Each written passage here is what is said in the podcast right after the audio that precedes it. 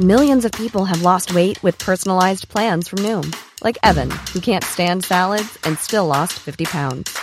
Salads, generally, for most people, are the easy button, right? For me, that wasn't an option. I never really was a salad guy. That's just not who I am. But Noom worked for me. Get your personalized plan today at Noom.com. Real Noom user compensated to provide their story. In four weeks, the typical Noom user can expect to lose one to two pounds per week. Individual results may vary. Cool fact a crocodile can't stick out its tongue. Also, you can get health insurance for a month or just under a year in some states. United Healthcare short term insurance plans, underwritten by Golden Rule Insurance Company, offer flexible, budget friendly coverage for you. Learn more at uh1.com. When you're ready to pop the question, the last thing you want to do is second guess the ring. At Bluenile.com, you can design a one of a kind ring with the ease and convenience of shopping online. Choose your diamond and setting. When you find the one, you'll get it delivered right to your door. Go to Bluenile.com and use promo code LISTEN to get $50 off your purchase of $500 or more. That's code LISTEN at Bluenile.com for $50 off your purchase.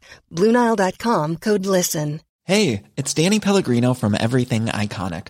Ready to upgrade your style game without blowing your budget? Check out Quince. They've got all the good stuff shirts and polos, activewear, and fine leather goods, all at 50 to 80% less than other high end brands. And the best part? They're all about safe, ethical, and responsible manufacturing. Get that luxury vibe without the luxury price tag. Hit up quince.com slash upgrade for free shipping and 365 day returns on your next order. That's quince.com slash upgrade. Burrow's furniture is built for the way you live. From ensuring easy assembly and disassembly to honoring highly requested new colors for their award winning seating, they always have their customers in mind. Their modular seating is made out of durable materials to last and grow with you. And with Burrow, you always get fast, free shipping. Get up to 60% off during Burrow's Memorial Day sale at burrow.com slash ACAST. That's burrow.com slash ACAST. burrow.com slash ACAST. Oh, Lord have mercy. Look at the flaming size of this episode. Zach, what are you trying to do to me? You're trying to kill me here? Well, history friend, this is the biggest episode we've ever, ever made. And it comes to you because, well, first and foremost, I set myself the task of doing the Versailles Anniversary project and covering what these people were covering a century ago. And let's just say they didn't make it easy for us. They didn't think in 100 years into the future that some crazy guy would be speaking to himself about the whole thing and that you guys would be just as crazy as me, if not more so, and listen along. In all seriousness, though, of course, this podcast is a listener supported podcast, and it's my job to do when diplomacy fails, which explains why I'm able to deliver large, junky episodes like these to you guys on a regular basis. Normally, for those of you that might be listening for the first time, we don't release several episodes a week, and we do not release episodes that are more than an hour long, as a rule. As a rule, though, as well, I am trying to reduce the actual number of episodes, and I figured it would be a better idea to release one large episode than several, seriously, still quite large episodes. If you'll forgive me for that crime of releasing an enormous episode because I'm not Dan Carlin, then great.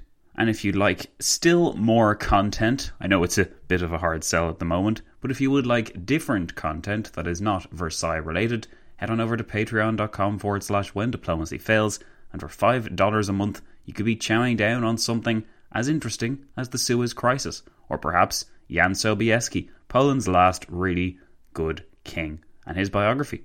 What about the Hungarian Revolution of 1956? What about the de-Stalinization process which followed after Stalin died in 1953? All that and so much more to come into the future. Also, did you know it's our birthday on the 18th of May? When Diplomacy Fails is 7 years old, and to celebrate we're hosting a Q&A. But this episode is going to be so much more than a Q&A because we have some really big news to drop on you guys, and I cannot wait to tell you all about it and fill you in and explain what it means for me and the show going forward. It's really, really exciting.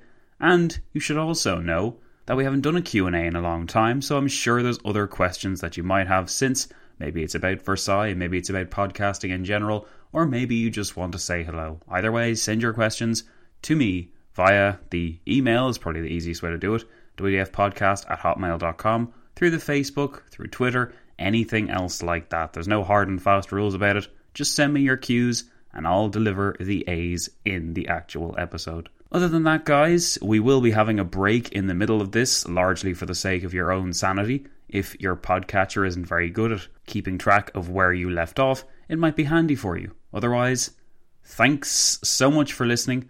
And if you do manage to listen to this episode all the way through, pat yourself on the back because you, my friend, are a true history friend.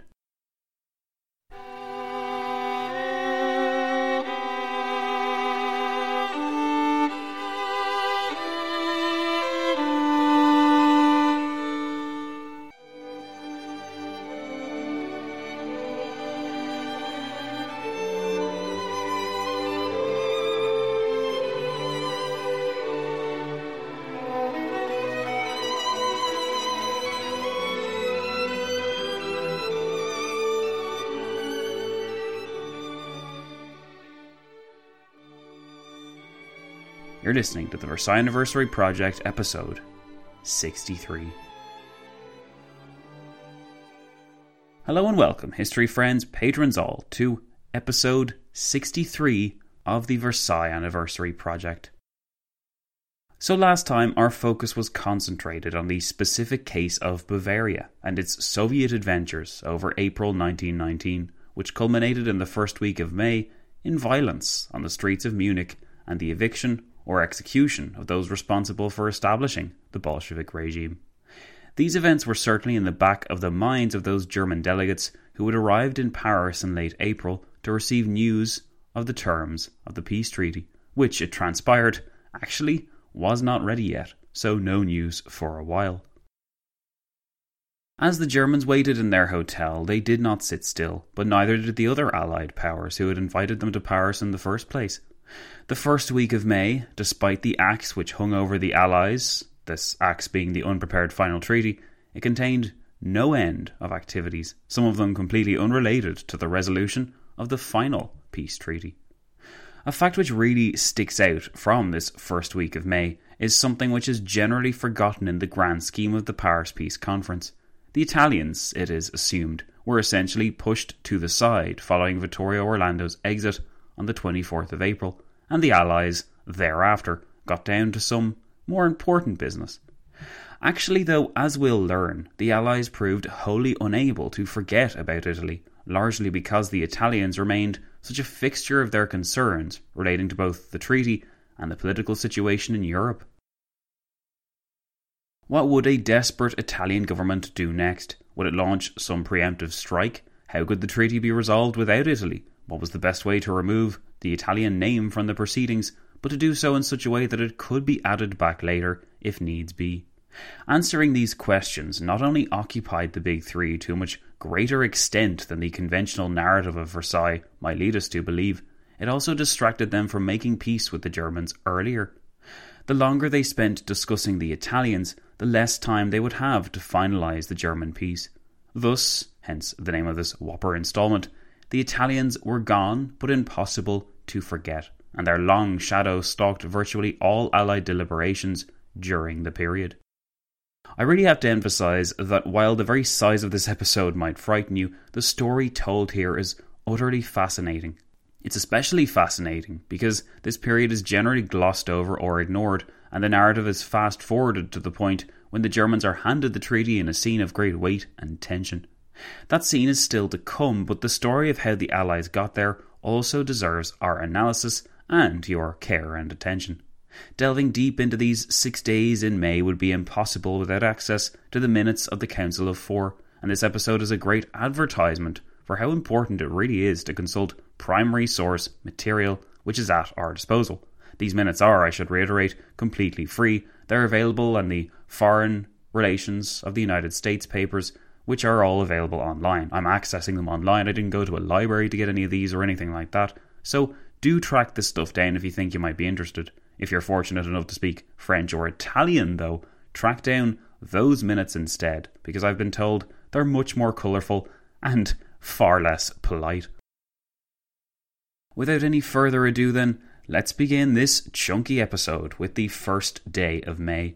This was a month which had the potential to represent a clean slate or more of the same. So let's how so let's see how it all began.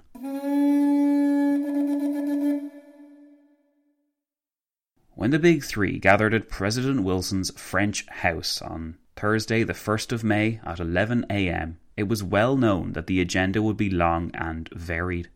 The Germans had arrived, the Italians were absent, the Japanese were causing trouble. All of these issues would have to be addressed, and the meeting began with some varied discussions. The Chinese delegation would be contacted regarding the temporary settlement made with the Japanese the previous day over Shantung and Kiaochow Bay.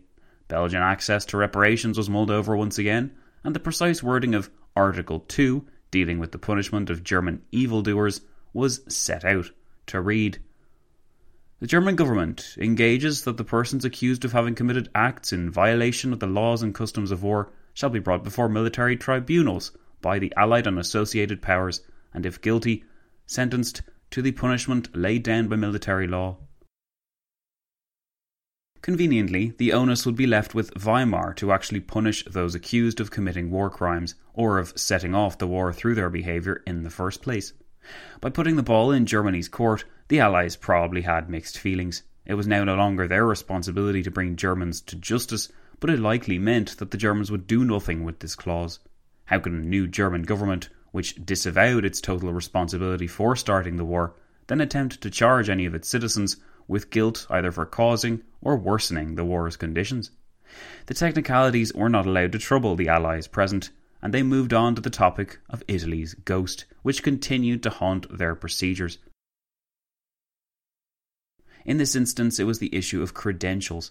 The French official, Jules Cambon, was due to meet the Germans later in the day, and both sides would exchange diplomatic credentials. What would happen then when Cambon could not produce the Italian credentials? Wouldn't this seem awfully suspicious and akin to violating the understanding that the Germans had?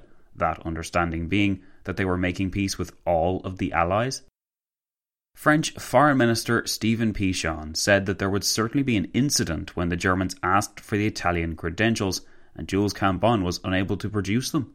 It should be made clear, in his opinion, to the world and to the Italians that Italy was responsible for this state of affairs, recalling the Pact of London to which Italy adhered, whereby France, Great Britain, Italy, and Russia had agreed not to make a separate peace.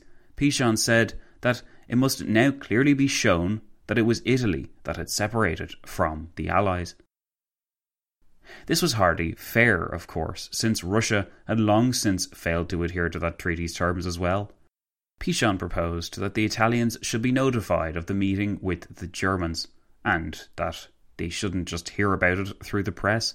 The message which would be sent to the Italians shouldn't contain any invitation to the Italians to return. The responsibility for returning should be left to the Italians themselves. The message to be sent to Rome, Pichon said, should merely show that the absence of the Italian credentials was their fault and not ours. Pichon added that the message sent to Rome should be consisting merely of a simple relation of the incident. For example, that credentials had been exchanged with the German delegates, that Germany had asked for the Italian credentials, and that Monsieur Jules Cambon had replied, We had not got them. If the Germans didn't ask for the Italian credentials, then no incident would arise. Lloyd George said that he doubted if the Germans would ask for Italian credentials, and this would obviate the entire need for the scene to occur. To this, Clemenceau interjected with the view that if he had been on the German delegation, he would certainly ask for the Italian credentials. Jules Cambon would certainly make no answer today about these credentials, beyond merely stating that he had not got them. The Germans might raise this issue when they met the representatives of the Allied and associated powers, so Jules Cambon could simply say that he had no power to discuss the matter. Lloyd George asked what approach should be taken if the Germans, put off by the Italian absence from the discussions, decided to press the question when they met our plenipotentiaries. Clemenceau suggested that we should simply state that we were ready to make peace and leave on Italy the responsibility for breaking the treaty. Clemenceau added that the Italians had promised to him, in front of his colleagues, to telegraph from Rome if they were coming back. To date, they had not done so. President Wilson said he thought it inadvisable to send any message, even of the most formal character. By implication, Wilson said, it would constitute an invitation to the Italians to return. My interpretation of the news from Rome was that in reality they were anxious to come back, and I think, if they were left alone, they might come back in ten days' time.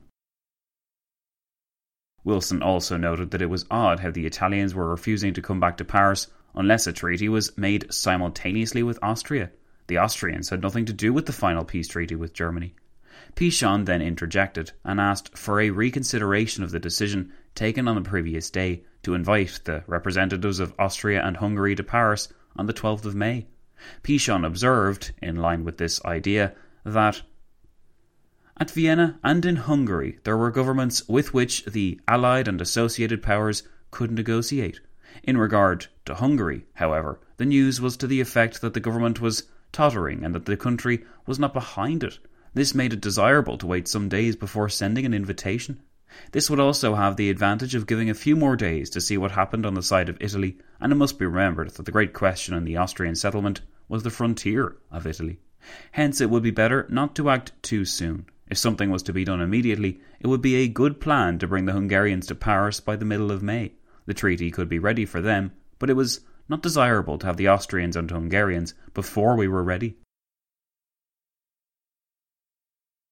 In response to this shaky appeal, Wilson said that the principal reason for inviting the Austrians was not to disrupt the conference, but instead to steady the government at Vienna by showing Austrian public opinion that we were ready to deal with it According to his information, no delay in this matter was possible. Although Wilson recognised the case of Hungary was different, before adding that even there we might help to prevent constant changes of government. Wilson added that he hoped the invitation would not be delayed and that it could be sent within six hours. Clemenceau agreed with this rationale, and to soothe his foreign minister's concerns, he said that he would discuss the details with Pichon later on. The big three then embarked on a discussion of the Jews, as Clemenceau said Paderewski had informed him how the Jews had been making trouble in Poland. Lloyd George and Wilson gave their two cents that the Jews only caused trouble in places where they were already subject to prosecution and discrimination. Lloyd George said that in Poland he understood the Jews were really more efficient men of business than the Poles, and Clemenceau added to this by saying that in Poland, a Pole who wanted to carry out a transaction, for example to buy a horse, would send for a Jew. Notwithstanding the truth of this picture, the Big Three agreed to enshrine terms of toleration into any new states that might be created, and another committee, surprise, surprise, was imagined to tackle this challenge. Next, Lloyd George turned his attention to the mandates issue and asked if the terms of the mandates might be inserted into the final treaty with Germany. To which Wilson replied that this was unnecessary and that much time had already been spent on that debate. Clemenceau agreed with the President, but Lloyd George replied that, at any rate, there ought to be a clear understanding on the matter. The British Dominions laid great stress on this. Aha, so the Dominions were putting the Prime Minister under pressure on the issue once again. Wilson said that there was a tacit agreement as to the assignment of the mandates, so this wasn't necessary, but Lloyd George clarified that it was rather the conditions of the mandates he was referring to than the issue of who owned what mandate. Wilson simply said that the Supreme Council was too much pressed to take up the matter at the present time, so Lloyd George agreed to kick the can down the road a little bit longer. Regarding the timeline of the current treaty, Clemenceau said he did not think the Treaty of Peace would be ready before Monday, since it was now Thursday and much still had to be arranged. He suggested that the plenary conference, at which he would read the summary of the treaty to the states with special interests, should be held on Sunday, since this would at least give a general picture of the treaty's terms. Wilson and Lloyd George both signalled their opposition to a Sunday meeting, so Clemenceau said it would have to be held on Saturday, the 3rd of May instead. In the event, there would be two plenary conferences, the first being held on the 6th of May, the second being held on the 7th of May. On the first occasion, a summary of the treaty will be read out, and on the second occasion, as we will see, the Germans will be handed the actual treaty in its completed form before the assembled delegates of the conference. Like so many other plans and predictions, the predictions which the Big Three were making regarding what form these plenary conferences would take on the 1st of May failed to pan out. After some more tiresome talk about the German blockade, the meeting then adjourned until the evening. When the Allies reassembled at 5:45 p.m. on the 1st of May, the Japanese were present, likely to gain some more clarity on what the official policy of the Allies vis-à-vis their Asian conquests would be. Before that could happen though, Jules Cambon reported to the Big Four on the scene he had taken part in recently, where the Germans had been handed the credentials of the Allies. After accepting Ulrich von Brockdorff Rantzau as the head of the German delegation, Cambon noted what happened next. I addressed a few words to the German delegates and asked for their credentials, which had been handed over. They then asked that for the Allied and Associated credentials, and I handed them over. I told them that if they had any observations to make on their credentials of the Allied and Associated Powers, we would meet again. After that, we separated. I received the impression that Herr Brockdorff Rantzau and his colleagues were profoundly moved, and that their attitude towards the Allied and Associated Powers was what it should be. Herr Brockdorff Rantzau, who knows and speaks French fluently, as well as his officials, had said what they had to say in German and had brought an interpreter. Cambon then explained that he felt it was his duty to tell the Allied delegates present that it would be their responsibility to decide whether the Germans should be permitted to speak German or should have to speak French or English. Clemenceau then intervened, remarking that you could not forbid them from speaking in their own language. In the negotiations of 1871, Bismarck had spoken French when he was pleased and German when he was not.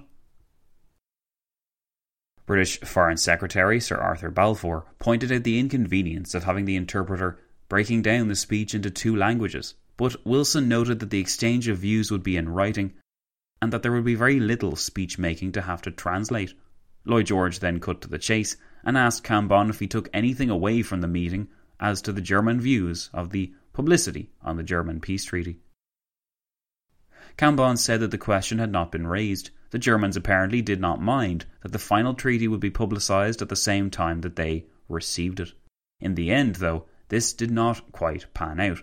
What the Allies did publicise was a summary of the treaty, but not its entire terms. Cambon said that he had not fixed the date of the next meeting, but that Knowing the Germans as I do, I am sure that it would take them some time to examine all the credentials of the Allied and associated powers. The same applied to his own commission, Cambon said, which he proposed should meet the following afternoon. Cambon asked for 48 hours for examination of the German credentials and would not be prepared to make any report before Saturday. Wilson added his view, making the point that it had just been learned that the drafting committee would probably require until Monday, the 5th of May, as the date for handing the treaty to the Germans.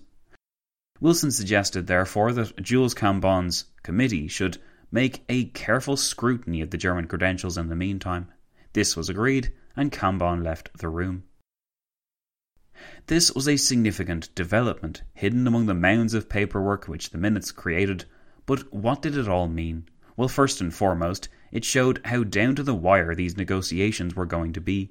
Contrary to their expectations here, it would not be until the early hours of Wednesday, the 7th of May, that the Allied printers would get to work stapling the pieces of the treaty together, with the incredible consequence that not a single person present in the meeting would have a chance to read the final, completed version of the treaty before it was handed over to the Germans in the afternoon of the 7th of May. Attention turned next to Italy, where it was decided that the Italians should be informed, through the Italian ambassador still present in Paris, that the Allies intended to meet with the Germans on Tuesday the 6th rather than Monday the 5th of May. The Allies had apparently changed their mind, or perhaps Wilson had forgotten what he had just said about meeting on Monday the 5th rather than Tuesday the 6th. The minutes don't make clear the reason for the change. It kind of seemed like everyone was a bit all over the place at this stage. But either way, this day's delay would give everyone more time. But how should these developments be communicated to the Italians? It was decided that Pichon should inform the Italian ambassador in Paris that the drafting committee did not expect to have the treaty ready for the Germans until Tuesday, the 6th of May, and that the Allied and associated powers expected to meet the Germans on Tuesday as well. This should merely be a message from Pichon to the Italian ambassador and not a formal message from the conference to the Italian government.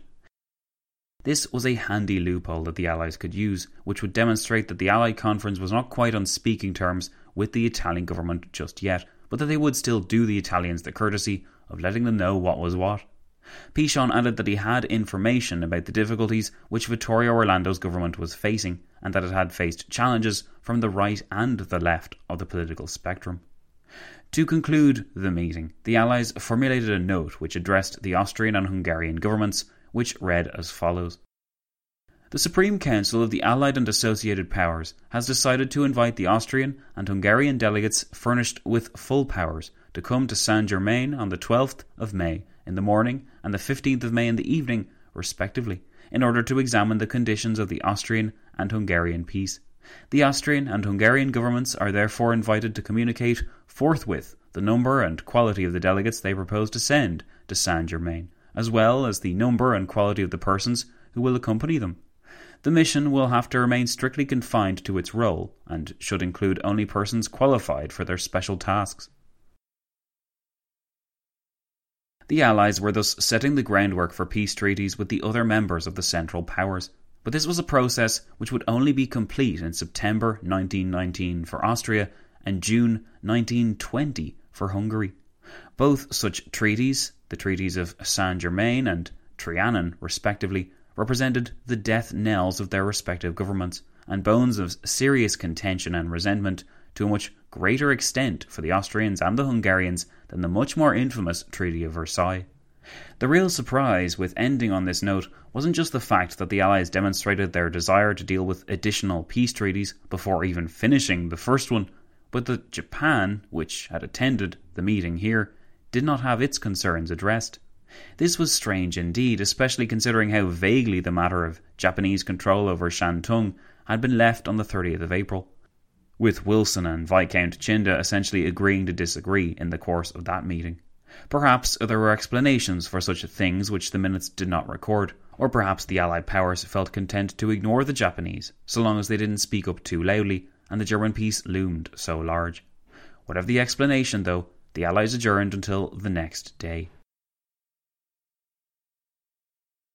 When the Big Three reassembled at 11am on Friday, the 2nd of May, in the President's French home, the agenda once again brimmed with topics in need of attention. Notwithstanding the other matters in need of attention, though, the Allies quickly descended into a detailed discussion of the question which was becoming more and more problematic by the day. That question being what to do about Italy. The meeting opened with the question in the air over whether to publish the letter which Clemenceau and Lloyd George had handed to Orlando on the 24th of April, wherein they essentially excused themselves from the Treaty of London owing to the changed situation. There was some worry that to publish this letter would enrage public opinion in Italy, but Wilson urged that it should be published nonetheless.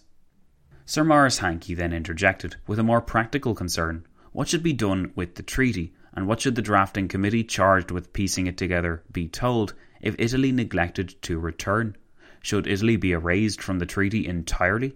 Hankey explained that I had not been authorised to make any formal communication to the drafting committee on the subject. Under Mr. Lloyd George's instructions, however, I had asked Mr. Hurst, the British member of the drafting committee, to try and arrange throughout the treaty to avoid mentioning either the word Italy or the words the five allied and associated powers. At an interview I had with the drafting committee yesterday, however, I gathered that they had not been able to do this. It was noted by Louis Lucien Klotz, the French finance minister, that the Italians had communicated their displeasure over the current reparations terms through Silvio Crespi, Italy's designated expert on reparations. Lloyd George asked aloud whether the Italians had been given the latest news on reparations, which would have effectively granted more reparations to the power that fought the hardest on a particular front. Some words were exchanged over how the Italians even knew about reparations, and Hankey explained he had been in touch with the Italian expert as per previous instructions from Lloyd George. Lloyd George then offered a general caution, perhaps because he could feel resentment growing against the Italians, saying, it is necessary to be very careful over this matter. If a break, and by break I do not mean hostilities, occurred with Italy, it would be a very serious matter. In these moments, small matters and the methods in which things were done were apt to tell. We must avoid even the appearance of incivility. I would give an air of over courtesy. I think that Mr. Klotz was entitled to write and say that other amendments were being made to the reparation clauses which affected Italy, and that he thought he ought to afford an opportunity to Mr. Silvio Crespi to be present.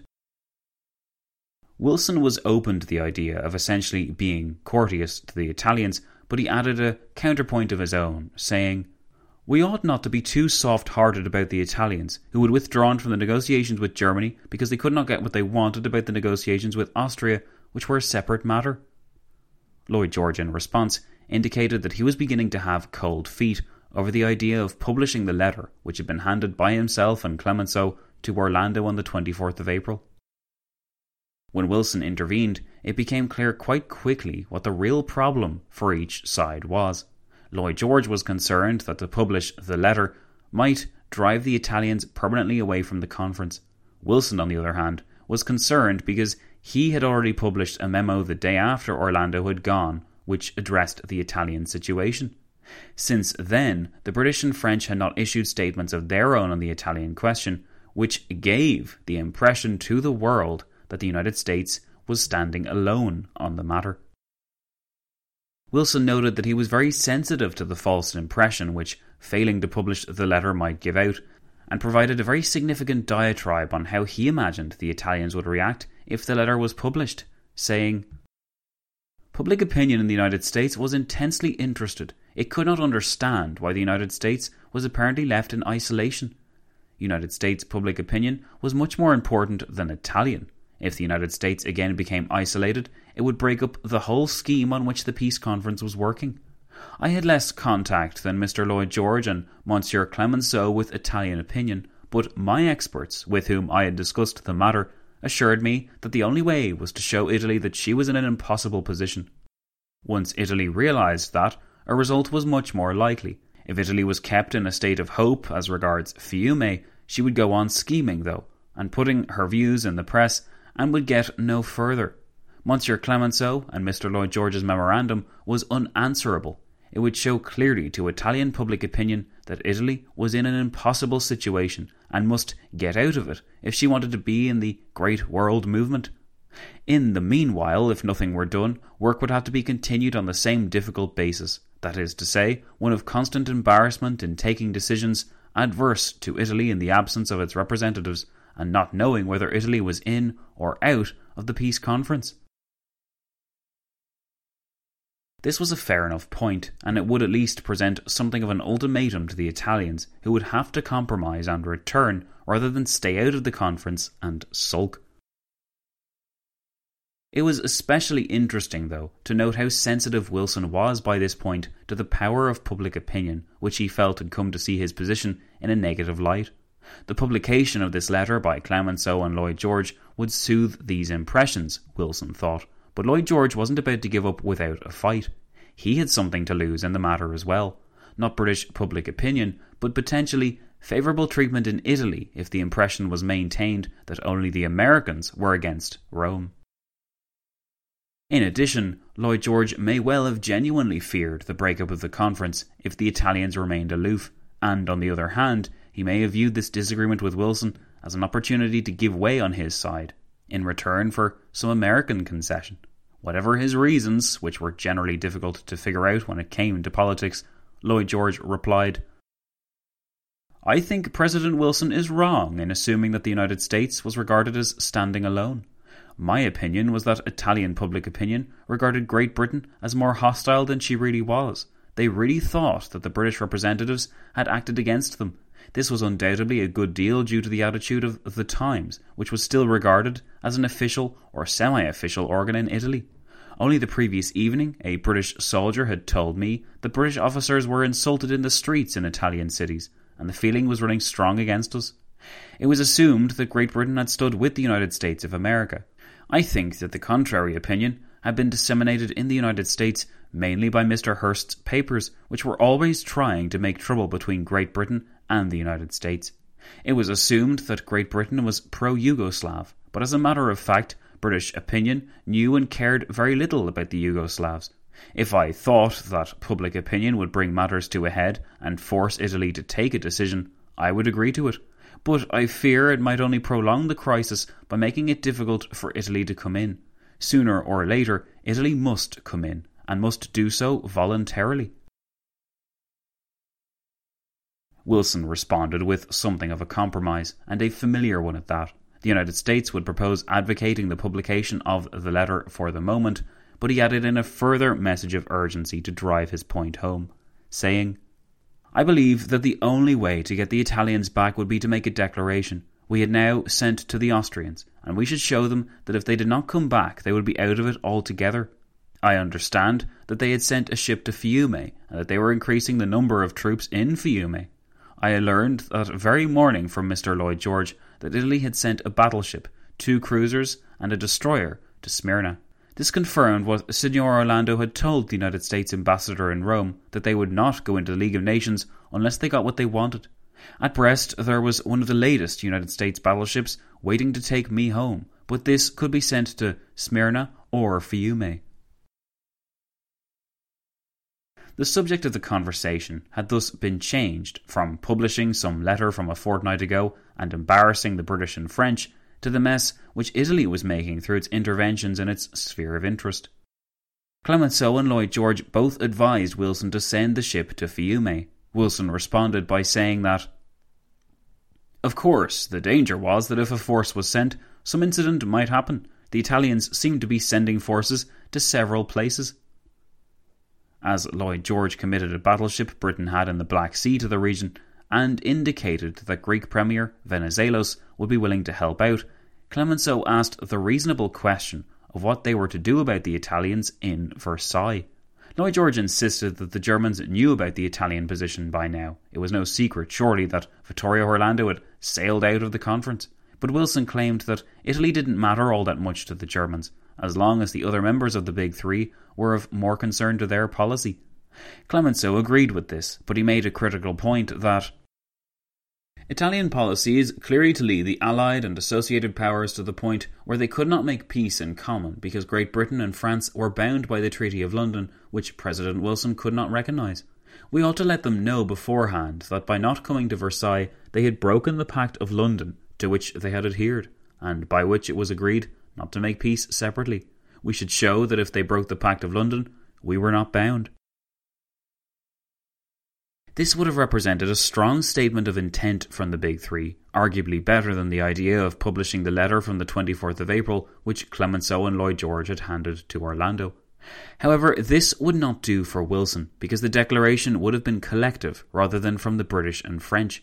The Italians could say that the British and French had been cajoled by the Americans to make the decision, whereas if just Britain and France made such a proclamation, then the message would have been clearly sent.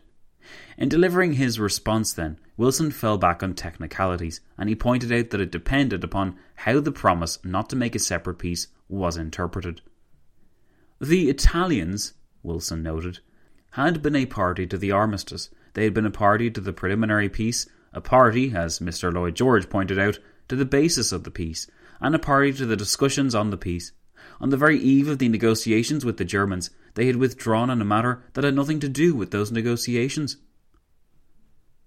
Clemenceau was not too impressed, and he insisted that the Allies should let Italy know that if they withdraw, they are breaking the Pact of London, and we are not bound by the treaty. We must let them know that if Italy breaks it, she must take the consequences. Clemenceau added that the day was coming when Italy's responsibility for breaking the treaty must be made known. Wilson expressed his doubts over whether it was necessary to let it be known before next Tuesday when the Germans came to receive the treaty. Surely it would not do to initiate a public falling out among the Allies just as the Germans were receiving the treaty. Clemenceau disagreed, though, and thought it should be made known before. Wilson thought it would be sufficient to say that the Allies had signed the Treaty of Peace, whereby Italy, by not signing it, had broken the Pact of London. Lloyd George suggested that the Italians could be informed if the drafting committee were instructed to leave Italy out of the treaty. This would send a clear message to Rome, and it would obviate the need for a loud declaration. Wilson then made the fair point that if some communication was sent every day to Italy in this way, she would be only encouraged in her attitude. Clemenceau agreed, but indicated that Silvio Crespi could be informed of the latest developments in the Reparation Commission and that the French finance minister will communicate these to him shortly. Through Wilson and Lloyd George's tacit acceptance of this, it seemed that a solution to the Italian question would be kicked down the road once more. Hardly surprising when the big three all seemed to have different ideas on how to answer the Italian question satisfactorily. The big three gathered again at 4 pm on the 2nd of May, with several items on the agenda once more. The military and naval terms of the peace, Alsace Lorraine, reparation conditions for Belgium, and Germany's colonies were all touched on. Of these discussions, the Belgian protests at how the Allies planned to parcel up the German colonies deserves consideration. According to the protest sent by Paul Hymans, the Belgian foreign minister, Belgium had taken an important part in the military operations in Africa, notably in German East Africa, and Belgium had conquered there the territories which she occupies and administers. Lloyd George was seriously unimpressed with this idea, calling the claim impudent and noting that at a time when the British Empire had millions of soldiers fighting for Belgium, a few black troops from Belgium's colonies had been sent into German East Africa. Wilson made the point that the terms for parcelling up the German colonies as they stood did not disadvantage Belgium. Wilson suggested that a reply should be sent in the sense that the Belgian interests would be in the hands of the Council of the League of Nations, on which Belgium would be represented. Once mandates were being issued, Wilson said, Belgium would get its share. Lloyd George acquiesced to this.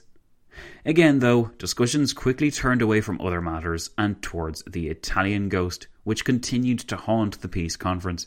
This was especially unfortunate considering how down to the wire the Council of Four discussions were becoming. One decision of great import was made, though. It was decided, in order to save the drafting committee a gross amount of work, that the preamble to the peace treaty should contain a definition of the principal powers, in which should be included the United States of America, the British Empire, France, Japan, and Italy. Only if Italy was represented in all other parts of the treaty, except the preamble, these powers would not be mentioned by name, and only collectively as the principal powers. Almost the only part of the treaty where the name of Italy would appear would be in the preamble, and if the Italian delegates should return, the alteration required would be a small one.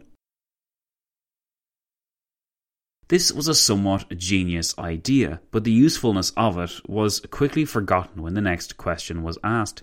If Italy didn't sign the Treaty of Versailles, would she be in the League of Nations? And if she wasn't in the League of Nations, what impact would this have on the League? First things first, Wilson advised that they should take the same approach with Italy's name in the preamble of the Treaty of Versailles as they did with the League of Nations too. Simply use that principal powers mechanism. Lloyd George then interjected, though, drawing attention to the fact that if Italy did not sign the treaty with Germany, she would not technically be a member of the League of Nations and would not be represented on the Council of the League. The Council of the League had been designed to give the great powers, five in all, a majority say, while the other four minor powers would generally toe the line. With Italy gone, though, as Lloyd George understood it, the result would be that there would be eight instead of nine members. The smaller powers would therefore have as many members as the great powers. Lloyd George pointed out that this would have great inconvenience in some questions, particularly in those of mandates. Wilson responded that the question of the allocation of mandates would not be dealt with by the League, but would be settled by the great powers. They then moved on, and Italy was kicked down the road yet again. Before adjourning, it was noted that Wilson had ordered his battleship to be sent to Smyrna. This would either diffuse or intensify the situation there, where Italy was said to be about to launch some kind of military expedition. The Allies didn't know quite what. Other news was presented regarding the stance of Russia in the discussed treaty. To avoid that difficult issue, the Allies consented to an article which would effectively nullify the Treaty of Brest Litovsk from March 1918. It was quite a significant article and represented the ultimate defeat of German interests and conquests in early 1918 when that treaty had been signed. Due to its significance, it's worth reading this article in full, but don't worry, it's not all that long. It read Germany acknowledges and will fully respect the inalienable independence of all the territories which were part of the former Russian Empire. Germany definitively accepts the annulment of the Treaty of Brest-Litovsk and of all treaties or agreements, whatever they might have been, which Germany concluded since the revolution with any government or political groups formed on the territory of the former Russian Empire. The Allied and associated governments formally reserve all rights for Russia to obtain from Germany the restitutions and satisfactions based on the principles of the present treaty. With that cleared up, sort of, the Allies adjourned until the following day. When they convened at 10 am on the 3rd of May, Italy was, unsurprisingly, the first item on the agenda. Despite Vittorio Orlando's absence, it seemed as though the Allies could not stop talking about his country. Lord Balfour and Stephen Pichon were called into the meeting. As Lloyd George explained, he had not expected Italy to be discussed yet and would appreciate the expertise of these individuals on the Italian issue. Lord Balfour presented the draft of the memorandum he intended to send to the Italian government. This was the second draft of the memo, as the first one had been judged not cautionary enough in tone, and this second draft read we are not sure that you fully realise the serious effects of the unity of the Allies and the settlement of Europe which must be produced by your absence from Versailles while peace with Germany is being arranged. It is true that we have no suggestion to make about Fiume and the Adriatic, beyond those with which you are already acquainted. But these problems are not directly connected with the conclusion of peace with Germany, and their solution, if a solution is possible, will certainly not be hindered by the presence of Italian plenipotentiaries at Versailles. On the other hand, if Italy refuses her concurrence and cooperation, she will not only be, in our opinion, violating the Pact of London, she will also be taking a step which will render future unity of action a matter of the extremest difficulty. To us, such a result seems little short of a disaster to civilization. Balfour then added a rejoinder of sorts to this statement, which is located in the appendix for the minutes of the meeting, and which Balfour read out near the beginning. Balfour added then, There would be great disaster to the world if Italy did not come back to meet the Germans. The breach between Italy and her allies would become wider. There would be one power outside the grouping of great powers, and it might be impossible for that power to come back. My idea is to give Italy a bridge, or at least the means of coming back. Lloyd George pointed out the difference between the effect the document would produce if it was signed simply by the British government as a friendly warning, or whether it was dispatched as a formal warning from France, Great Britain, and the United States of America. Clemenceau then produced a third document which he had prepared, which, at his request, President Wilson read. We do not need to outline this memorandum in full because it's much longer than the previous two declarations and it's far more detailed. It is worth bringing you guys the final section of the memo, though, in paragraph 5, which captured the urgency of the moment for Britain and for France. It read The governments of Great Britain and France still fervently hope that the Italian government will be fully alive, as they are, to the danger of such a solution for that future of peace and justice for which Italy, in full solidarity with the Allied and associated countries, has sacrificed so much of her blood. The present circumstances and the fact that the German plenipotentiaries are now in Versailles make it a duty for Great Britain and France to ask Signor Orlando for an answer at the earliest possible moment. They beg him to forward it to them, and while heartily appealing to the high sense of the Italian interests and of the general will entertained by the government of Italy, they hereby bear witness to the unfailing affection of Great Britain and France for the Italian nation. The previous four paragraphs of the memo essentially contained similar appeals. Please come back, Italy. This is why you must come back. If you do not come back, there will be consequences, and everyone will know it was your fault, etc., etc. What is most important for us, though, is that this third draft, Clemenceau's version of the appeal to Italy, in other words, this was unacceptable to Wilson because he interpreted it as legitimising the Treaty of London from 1915, which the United States was not, he reminded his peers once again, not party to, as the minutes here recorded. The world knew that the United States could not be a party to an agreement based on the Treaty of London, and I would always have to say so. This document amounted to a promise to stand with Italy, and the isolation of the United States would become more serious than ever. I wish to add that I am saying this in the most friendly spirit. Lloyd George responded, saying that he had presented precisely the same difficulty to his colleagues and had pointed out that we were in danger of a quarrel either with the United States or with Italy. A rupture with the United States, Lloyd George said, would be by far the more serious of the two. Putting the matter at its lowest, Lloyd George said, there is the very serious possibility that Germany would not sign the peace in the event that the United States is absent. Lloyd George then noted that he was more afraid of the return of the Italian delegates than if they stayed away for this reason, as it could lead to a rupture with the United States when Britain was forced to choose between her friends or honouring the treaties she had made, in other words, honouring the Treaty of London. After a brief inquiry about British public opinion, Lloyd George emphasised that he didn't want to give Orlando the opportunity of putting the blame on the Big Three for his absence. Unless France and Great Britain said clearly, we stand by the Treaty of London, Monsieur Orlando could say, You threw me over. This was Lloyd George's understanding of the situation, but how well did it gel with what Woodrow Wilson thought?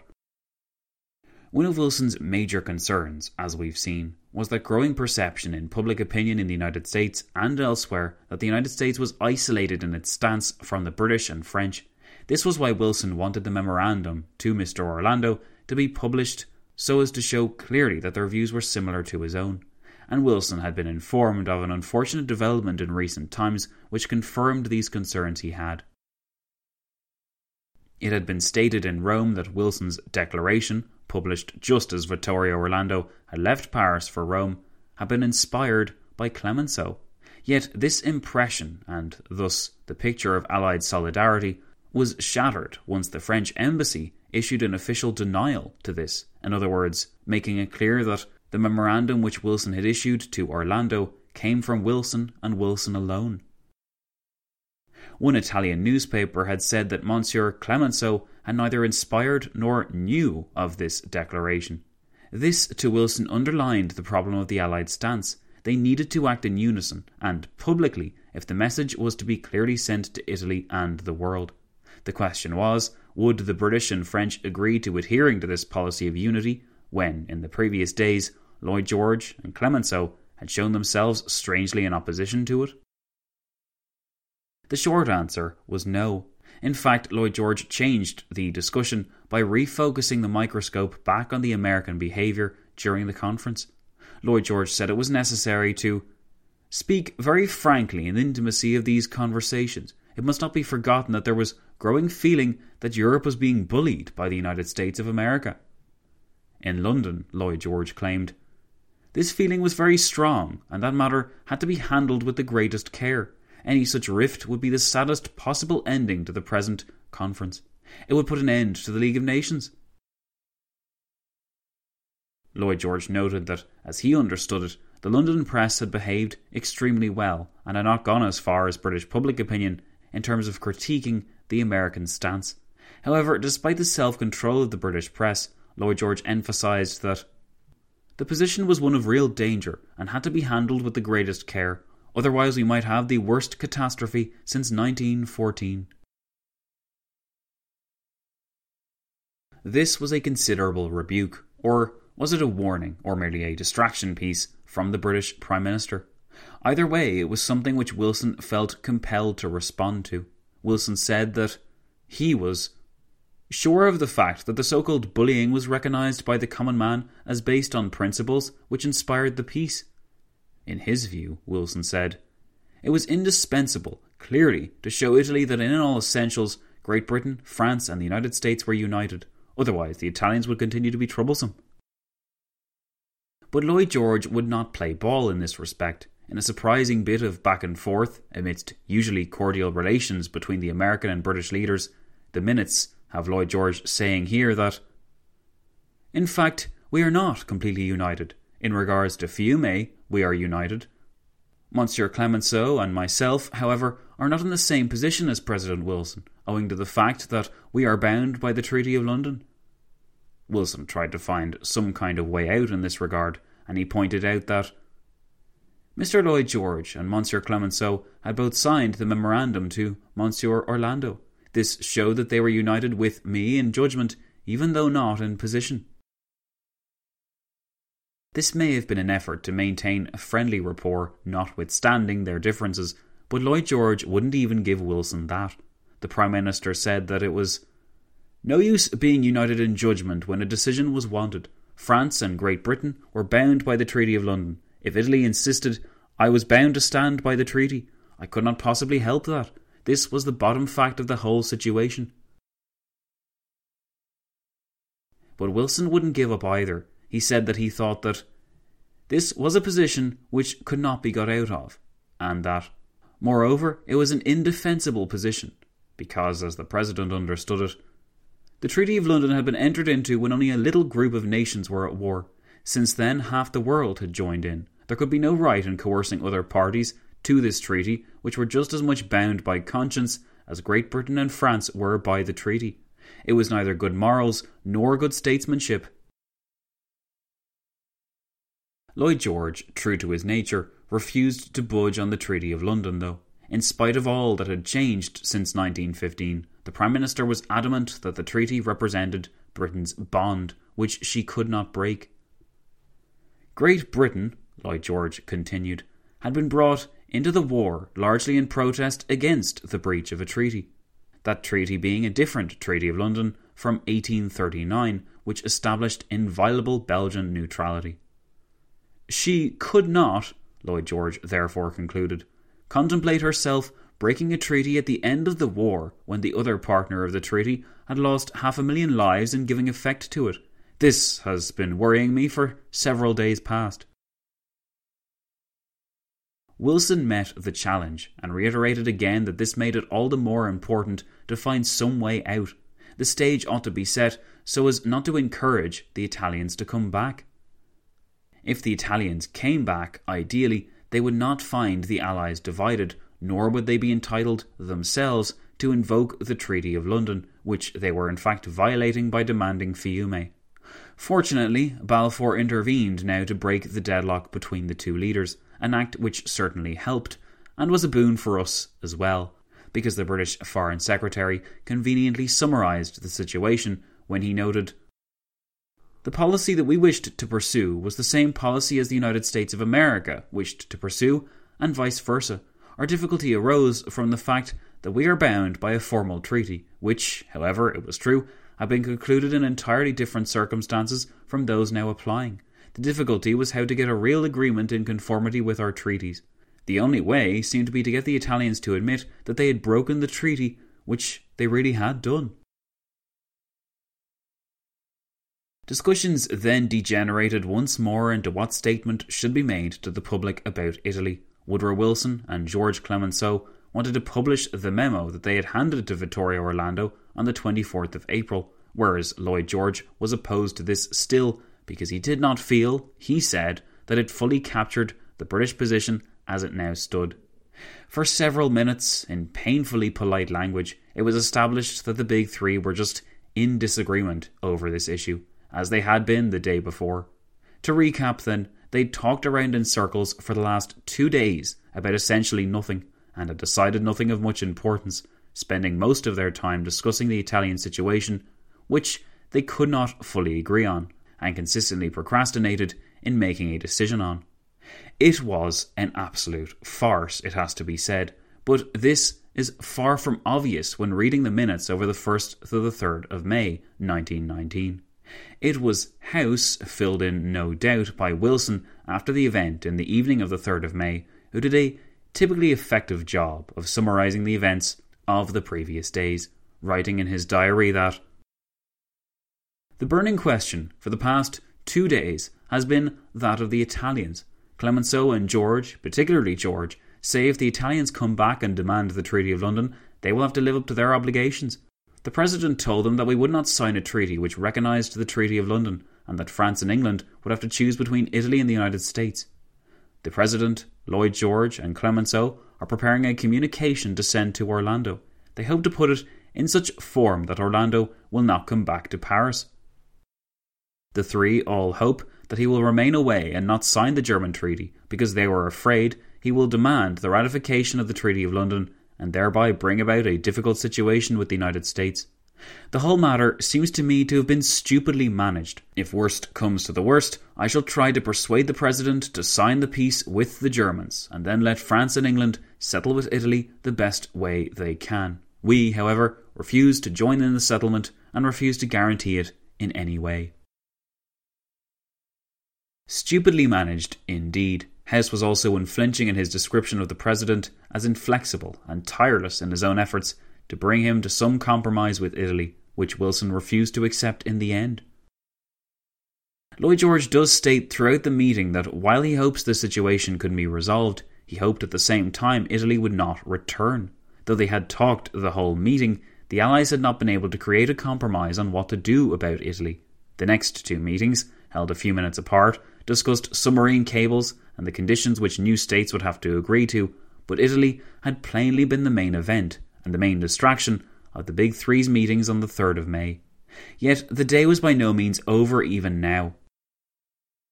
It had borne witness to a few spats between the three leaders, but the Belgians still wanted to talk about reparations, and the Japanese continued to lurk owing to their decision to have the possession of Shantung officially ratified. The Belgians, at least, were dealt with in the afternoon, and by 4:30 p.m., Lloyd George indicated that he had more news on the Italian situation.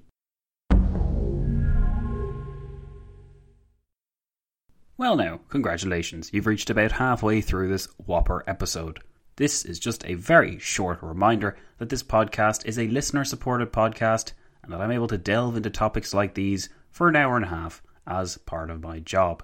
It's a crazy job, it's a very intensive job, it's a very demanding job, but it's a job that I really love. In case I don't say that enough, I really do love that I get to do this as my job, guys. It'll be like having your hobby as your living, and that's all possible because you guys are just as nerdy about history as I am. And the great thing about all this is you are making this series possible. Literally, you are. It's because you're interested in it that it is happening. If you weren't interested in it, if you weren't giving me the necessary support, I wouldn't be able to justify putting the time aside alongside my other job to actually do this. So thanks so much for that. And yes, I see you over there. I realise that not everyone wants to give money on Patreon, and far be it from me to say you must go over there right now. But I would just like to mention that this is not charity. I'm not that guy who stops you on the street when you're on your daily commute or what have you and says, Hey, have you considered signing up on Patreon for When Diplomacy Fails? It's a wonderful charity because it's not charity. As I said, I am giving you something back in return. In fact, if you like this podcast and you want more of it, how on earth can you want more of it? We give you so freaking much already. Sorry. But if you do want more, then Patreon is exactly where you should go. Not only can you get an hour of extra content every month, with series and topics that are nothing to do with the Versailles Anniversary project, so that might be appealing in and of itself. But you can also get this Versailles project ad free, and you can access the transcripts too.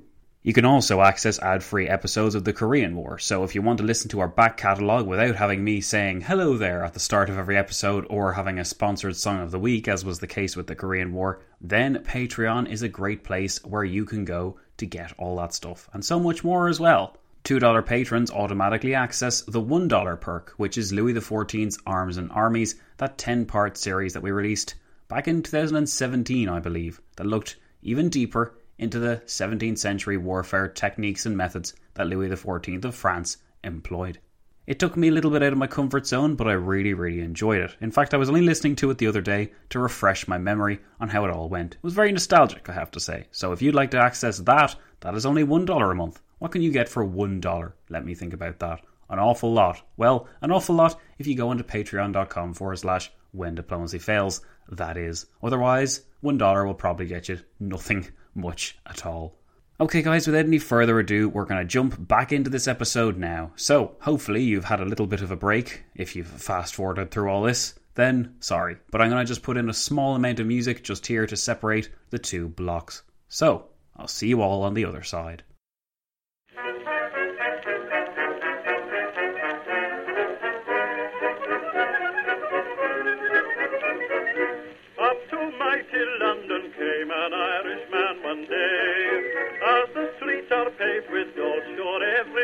us gay, singing songs of Piccadilly Strand and Leicester Square.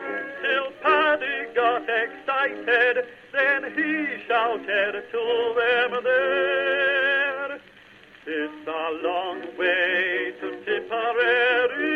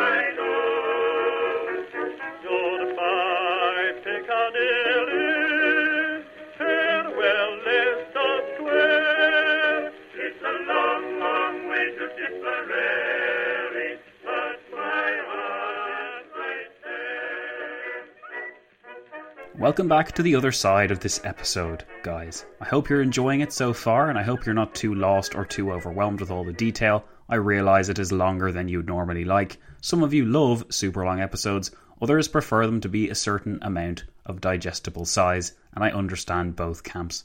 At least in this way, there's fewer episodes overall, which is pleasing to my OCD senses, but also means maybe it feels less overwhelming because there's fewer in number. Either way, we're going to crack on with this here. We were last talking about how Lloyd George indicated on the afternoon of the 3rd of May that he had more news on the Italian situation. And the reason why he had more news was because he had met with the Marquis Guglielmo Imperiali, the Italian ambassador to London. During their meeting, the Marquis read from a telegram in his hands, but he refused to give Lloyd George a copy of this telegram to take to the council. This meant that as Lloyd George recalled the encounter to the Council of Four, he was forced to rely solely on his memory. But the Prime Minister did his best, and he outlined the conversation he had had with him for the benefit of those present. The extract is typically long, but as a face to face meeting with one of Italy's foremost representatives, it captures more effectively the Italian situation than any summary from a secondary source. And this is, of course, why we spend so much time digging into the minutes in the first place. They give us a personal perspective of the big three, which is invaluable.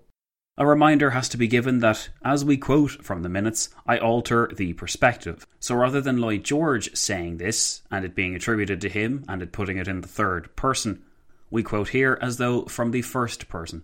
I have said this before, and I again don't believe it fundamentally changes anything, but for the sake of transparency, I think it's right to let you know. Anyway, sorry for the rambling. When recalling the conversation Lloyd George had had with the Italian ambassador to London, the Prime Minister is recorded as saying, no one else had been present at the conversation, which the Marquis Imperiali said was a private one, although he had said that he must communicate his impression of it to Rome. The first part of the telegram, as far as I can remember, was that Monsieur Orlando had said that there was very little object in returning to Paris. There was no basis for an agreement in regard to Fiume. Moreover, Imperiali said, he understood that Great Britain and France were not agreed with the United States. In the second part, Monsieur Orlando had said, You say you stand by the Treaty of London. How much better off are we? President Wilson will not accept it. What guarantees do our allies propose to enforce the treaty? I then replied to the Marquis Imperiali, What guarantees do you want? Do you expect us to declare war on the United States? The Marquis Imperiali had replied, Oh no. I had asked him what he would suggest, and he could not suggest anything. The Marquis Imperiali had then made a suggestion which I characterised as an impudent one that the Allies were not keeping the Pact of London because they were making a separate peace with Germany without Italy. I had told him that Italy was already on the point of breaking the pact, that we would be within our legal rights, and that we were advised by our legal advisers that this was the case, in considering that Italy would break it by not being present to meet the Germans. If Italy was not present on Tuesday, then the Allies would no longer be bound by the pact. The Marquis had replied that this was a very serious situation. My rejoinder was that it was no more serious than I myself had, in that very room, warned the Marquis Imperiali that it would be. I had warned Monsieur Orlando in exactly the same sense. If the Italian representatives did not come back, there was no official person with whom negotiations could take place. The Marquis Imperiali then said that the Italian representatives ought to know this. He was afraid that if they came back to Paris and found that no agreement could be reached, the situation would be graver than ever. I asked, why would it be more grave than it is now? I had warned them a week ago. The Italians were in possession of Fiume contrary to the Treaty of London. I had asked what the position of the Italians would be and what the general position would be if the peace about to be secured with Austria gave Fiume to the Croats. The Marquis Imperiali had been somewhat perturbed by this, and he said, I suppose you could put the Germans off for a day or two if the Italian delegation were returning? I then told him that the Italian government would be under an entire delusion if they thought that they could get Fiume. The Allied and associated powers were absolutely united on that point. They were united quite apart from the question of principle, because the Treaty of London gave Fiume to the Croats. A compromise that had been suggested was that it might be arranged that Fiume should become a free port, instead of being given to the Croats, on the condition that the Italians gave up to the Serb Croats the Dalmatian coast. The Marquis Imperiali had asked me if I would put this in writing, and I had declined.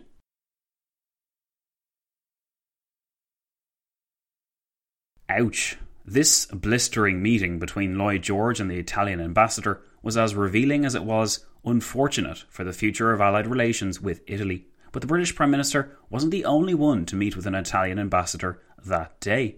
Around the same time, Clemenceau had met with Count Bonin, the Italian ambassador to France, and the conversation was similarly difficult for the Italian, with the key difference being that the French Premier was willing to give a piece of his mind to the ambassador, whereas Lloyd George had restrained himself somewhat. For this fact alone, for Clemenceau's typically blistering rebukes, it is worth recounting Clemenceau's details on the meeting with that Italian ambassador to France, as he said, I had had a conversation with the Italian ambassador, Count Bonin, which had been almost identical with Mr. Lloyd George's, but I had had one opportunity which Mr. Lloyd George did not have. Count Bonin had asked me what my point of view was. I had replied that I would certainly give it, and I had given him a piece of my mind. I told him that Italy had entered the war with a bargain. The bargain had not been kept yet. Italy had postponed for more than a year going to war with Germany. The bargain had been that Italy was to get the Tyrol, Trieste, and Pola, and that Fiume would go to the Croats.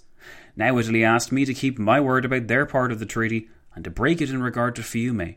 This was a point the Italians did not seem to realise. I had told him that I could see what the game they were playing was, but they could not get a quarrel between the Allies and President Wilson about Fiume. Italy had broken the treaty, and I had the written opinion of a juris consult to that effect, which could be produced if it were wished. Count Bonin had said, Why do you not make a proposal? I had replied, We cannot. We have signed the treaty. Instead of asking to talk, the Italians wanted their allies to break the treaty. Count Bonin then said, You are not in agreement with President Wilson. I had replied, I can discuss this with President Wilson and Mr. Lloyd George, but I will not discuss it with you. Then Count Bonin had dropped this topic. So these two extracts, recalled literally straight after one another in the afternoon meeting of the Council of Four on the 3rd of May, revealed the fact that neither Italian ambassador was able to make any headway in their own private attempts to persuade two thirds of the Big Three, and they certainly communicated these failings to Orlando, who would have been eager to hear of any news. Wilson let it be known that he had also been contacted by the Italian ambassador to the United States, who had travelled to Paris with him and with whom he was personally friendly. Considering how the other two meetings with the other two Italian ambassadors went, though, Wilson said that he had no doubt that the interview would be on exactly the same lines as those of my colleagues, and I do not anticipate that it would add anything of value. Lloyd George added that during their meeting, he had impressed upon the Marquis Imperiali that the Allied and associated powers had every intention of concluding a peace with Germany and Austria, and as soon as possible. The Marquis then asked whether they were going to do so without consulting with Italy, and Lloyd George replied that there was no one to consult with in Paris. On the other hand, Lloyd George said Italy had been told the result of every decision immediately affecting her. The intention of the Big Three was to press on with making these treaties of peace, and they could not delay simply because Italy would not settle on the subject of Fiume. Lloyd George said that he had impressed strongly on Imperiali that peace would be made. Wilson noted that he believed the present line that was being adopted was the best. The President did not believe that any formal proposal, in other words, should be made to Italy. The only question which had to be decided was as to what sort of notice should be given to Italy of the Allied intentions. In light of the fact that the two ambassadors were in contact with Orlando back in Rome, though, Wilson suggested that the two conversations that had been described this afternoon might be sufficient. Wilson wanted the statement given out to be strong and for Italy to be clear, but Lloyd George remained the more cautious. An interesting exchange between the Prime Minister and President followed. Lloyd George insisted that during the course of his meeting with the Marquis Imperiali, he had made that ambassador realise that the Allied and associated governments would not give way on the subject of Fiume. Wilson replied that there was no need to mention Fiume.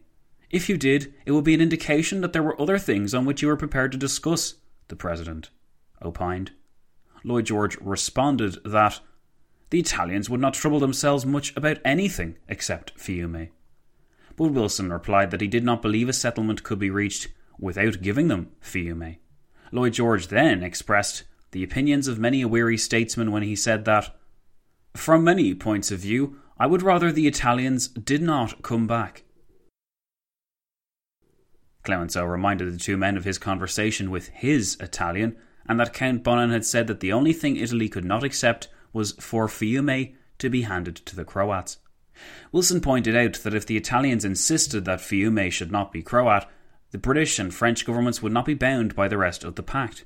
They could not free themselves from that part of the treaty which gave Fiume to the Croats. Lloyd George was less uncompromising, and he noted that he had told the Marquis Imperiali that he would only consent to Fiume not being Croat on the condition that the Italians would give up Dalmatia to the Yugoslavs. But Wilson disagreed with this interpretation of the situation, and he said that if one item of the treaty was departed from, the whole treaty was upset. Lloyd George, in response, pointed out that the Croats did not sign the Treaty of London. To this, Wilson said, Nevertheless, the British and French governments would not be morally bound if that part of the treaty was not carried out. What did this headache on the afternoon of the 3rd of May actually mean? First and foremost, it underlined the fact that the British and French were party to the Treaty of London, whereas the United States was not. And it highlighted once again Wilson's fear of being seen as isolated in the conference, which would surely come to pass if the Italians returned and demanded that the Anglo French abide by a treaty that the President did not recognise. The essential point of the validity of the Treaty of London remained unsettled, wrote historian and statesman Rene Albrecht Carrié in 1938. And this vital ambiguity remained then, as indeed throughout the whole peace conference, one of the major stumbling blocks in the way of settlement. Yet this was far from the only ripple which Italy caused. Even within the French government itself, the familiar divide between Clemenceau and President Raymond Poincaré selected its own respective perspectives, with Poincaré coming down heavily in favour of the Italians and lambasting Clemenceau for isolating them. This dispute is outlined by the historian Joel Blatt, writing for the International History Review in 1986, who noted that on the 3rd of May, Poincaré pronounced the news that the Big Three had invited Austria, Italy's primary enemy, to Saint Germain without Italian approval and without consulting the French cabinet, and that Clemenceau intended to do nothing to encourage the return of the Italian leaders to Paris. He referred to this as a stupefying revelation, an absolutely crazy policy. He attempted to bully Stephen Pichon into quitting over the Italian issue, and then threatened his own resignation, warning that Foch and the French ambassador to Italy would probably follow if France alienated Italy further. He also threatened not to sign the peace treaty with Germany unless the Italian delegates returned to Paris. French Foreign Minister Stephen Pichon, bouncing like a shuttlecock among Clemenceau, Poincaré, and the French ambassador to Italy, and drifting towards mental collapse, carried verbal thunderbolts and anathemas back and forth among France's leaders. The Italian question played an important part in the confrontation between Poincaré and Clemenceau, that had been building for many months. After some time going back and forth among the big three, Clemenceau essentially settled the issue that afternoon by saying, In my opinion, the drafting committee would not be ready with the treaty by Tuesday, the 6th of May. I do not believe it could be ready to hand to the Germans before Thursday. I think, therefore, that the best plan would be to leave the Italians alone for 24 hours, during which time they could consider the statements that myself and Lloyd George had made to Monsieur Bonin and the Marquis Imperiali. As a final note on Italy on the 3rd of May, the minutes have the three Allied leaders agreeing that first, no immediate statement should be sent to Italy warning them that their failure to sign the German treaty would constitute a breach of the Pact of London, and second, that Clemenceau, Lloyd George, and Balfour should prepare fresh drafts of statements to be considered at the next meeting. The meeting was not quite over yet, though. The question of Germany's colonies and their mandatories was raised, as was Chinese access to reparations and the Syrian situation. But it was plain that Italy had been the main event once more, and that it continued to dominate the proceedings. Contrary to the perhaps naive expectations of the Big Three, Italy's exit from the conference did not facilitate an opportunity to move swiftly on without Orlando's face to face opposition. Instead, this opposition was simply transferred to the paper variety, and the spectre of Italian dissatisfaction with the Allied decisions remained a fixture of the discussions up until the point that Orlando determined it was time to return to Paris after all. The 4th of May was a Sunday, and thus something of a palate cleanser as no Council of Four meetings were held.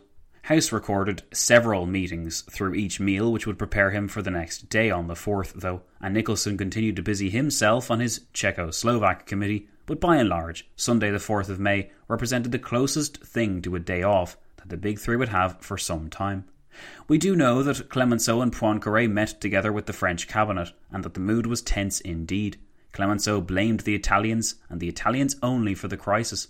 Poincaré predicted that a close neighbour would be driven into the German orbit, and that another frontier would be threatened, while France's other allies were far away. We will set out in a worse situation than that which we had in 1914, Poincaré asserted. Clemenceau responded to this I do not compare the aid of America and that of Italy. The latter showed in the actual war that it wasn't capable of much. Poincaré replied in his turn to this. But I do not accept the dilemma, either Italy or the Anglo Saxon states. I favour remaining on good terms with both. The next week would be seriously intense. The Germans would be talked to at some point, and the final peace terms would be handed to them. For this to happen, of course, the Big Three needed to know if Italy would be involved, because if she was, then Italy's name would have to be reinserted into the preamble of the treaty before the Germans could get their hands on it. If the Italians did return, though, and if she insisted on dropping Fiume in exchange for the Treaty of London being honoured, then Wilson would be in a bind. He had spent the previous months trying to persuade the Anglo French to denounce the Treaty of London, and he remained in fear of the perception, in American audiences, that he was an isolated figure in Europe. Neither Clemenceau nor Lloyd George felt in a position legally to disavow the Treaty of London, though, notwithstanding their preference for Washington over Rome. The Big Three could potentially come apart if Orlando gave up on Fiume and returned to press the Treaty of London with his British and French allies. Plainly, though, Vittorio Orlando was terminally unable to drop Fiume and that previously insignificant port town of Fiume, which today is Croatia's third largest city and renamed Rijeka, served as the unlikely spark which threatened to sever the Italians and potentially undermine Allied unity at the most sensitive moment. The act of finalising the peace treaty was only days away. The drafting committee, established for this very purpose, was working overtime to staple the whole thing together that was a measure of how far everyone had come since they'd first arrived on the 12th of January. Since then, of course, so much had changed. Woodrow Wilson had lost some of his optimism and gained many more grey hairs. Clemenceau now carried a bullet with him whenever he went, and Lloyd George had discovered just how different each of his allies actually were. They had been through a great deal and they'd learned much, but the final stretch was still to come, and it promised to be more difficult than any of the other hurdles previously experienced. That sounds like we're about to end the episode, but there's still a good bit more to talk about. Because at 11am on the morning of the 5th of May in 1919, in Woodrow Wilson's Parisian house, the Big Three gathered once again with familiar ghosts hanging over them, but this time with new segments of news now affecting their agenda. Two bits of news stood out above all. The Germans were getting antsy and were threatening to return to Berlin if the peace terms were not presented soon. This bulletin was somewhat superseded by the more critical development. Vittorio Orlando had indicated the previous evening, that is on Sunday the 4th, that he and his Italian delegation would be returning to Paris after all. First things first, though, the Germans had to be pacified and reassured. To tackle this mission, a Colonel Henri was brought before the Big Three. Colonel Henri was presented as the officer in charge of the arrangements for the security and communications with the Germans at Versailles. It was decided that he should be authorized to inform the Germans of the date on which the treaty would be handed over to them. This raised the question of the date. I was informed, Clemenceau said, that the American representative on the drafting committee thought a meeting was possible on Wednesday afternoon, but the British and French representatives considered Thursday was the earliest possible date. And Clemenceau added that I had just received news that Monsieur Orlando was coming back, and this would involve altering the first two pages of the treaty. Lloyd George was of the opinion that it would be better not to alter the treaty in print, but to alter it in writing if they came back, which would show the Germans that they had intended to go on without the Italians. Lloyd George was all about maintaining the appearance, or the illusion, that the Allies were in control and had been in control at all times. Wilson was less concerned with that, though, and focused on the more practical side of things, proposing that the Germans should be informed that the treaty would be handed to them on Wednesday morning. Lloyd George interjected and said he preferred Wednesday afternoon. As president of the council, Clemenceau had the final say, so he gave Colonel Henri instructions to inform the Germans as follows. First, that the delay in printing the peace treaty was due to the time taken in examining the full powers. Second, that the treaty was now being printed. And third, that the waited and much anticipated meeting with the Germans would be held at 3 pm on Wednesday, the 7th of May. Colonel Henri then left the room, and the minutes recorded that no alteration would be made in the first two pages of the Treaty of Peace, owing to the fact that the Italians had announced their intention of returning. Finally, the Allies had their plan for how to proceed with the Germans at long last. Now they turned their attentions for the umpteenth time to the Italian elephant, which would soon be back in the room. Lloyd George noted that a Welsh friend of his had travelled to Rome recently to meet with Orlando in an unofficial capacity. Last night, Lloyd George said, in other words, Sunday night, the 4th of May, he had received a telegram from this friend in Rome. The gist of which was that he had seen Signor Orlando, who had said that he was willing to stand by the Pact of London, but had intimated that when Italy had got Dalmatia and the islands, she would go to Croatia and make a bargain for the exchange of Fiume. Wilson pointed out that all this fitted in with the naval and military movements that the Italians were making, and he believed that they were attempting to establish an advantageous position for themselves, from which point they could cling to what they wanted and refuse to let go. Lloyd George said that the Italians had already broken the treaty by occupying Fiume. To this, though, Clemenceau pointed out that the Italians had not occupied it alone, and that Allied troops were also in that city. Wilson recalled a technical point which the Italians were relying on for the legitimacy of their actions, a point in the armistice terms that had given the rights to the Allies to advance troops for the maintenance of order. The Italians had used this excuse to push forward troops to Rome, in which they had been joined by their allies. This prevents us from saying that the Italians are outside their rights, Wilson said. Lloyd George had an idea for combating this view, and said that he would like to tell the Italians that they must withdraw. If they should plead the armistice as an excuse for saying, we must say, then let the Serbians go in. They are allies. Wilson pointed out that the Italians were sending their troops to other places too, and that they were not entitled to do that under the conference. Lloyd George said, We ought to insist on adherence to the armistice. They, the Italians, were playing the Pact of London against Great Britain and France, and it was Great Britain and France that must meet them. Our line should be to say, You must clear out of Fiume and leave it to the Croatians, in accordance with the pact. Italy could not afford to do that. Wilson informed those present that he had just received a message from his Secretary of State, Robert Lansing, to the same effect as Stephen Pichon's and the Marquis Imperiali's messages. In other words, that the Italians would be back on Wednesday morning. The message also stated that they were coming in the hope that they would take part in the meeting with the Germans. This meant that they were in the hope that the Allied and associated governments would make this possible for them. After bothering the Allies from afar for so long, sympathy with this request was unlikely, and Lloyd George cleared this question up quickly, declaring simply that this could not be done on Wednesday morning. A great amount of concern was expressed about Italian actions and manoeuvres to occupy land in sensitive regions. In hindsight, these appeared to overestimate the Italian capacity for unilateral action, but there was no way to predict how the situation might pan out at this stage, especially if the government in Italy became more desperate, and especially if they began to use the promises which the British and the French had sent them in order to induce them into the war, such as extensive territorial concessions in Asia Minor or sensitive Greek islands.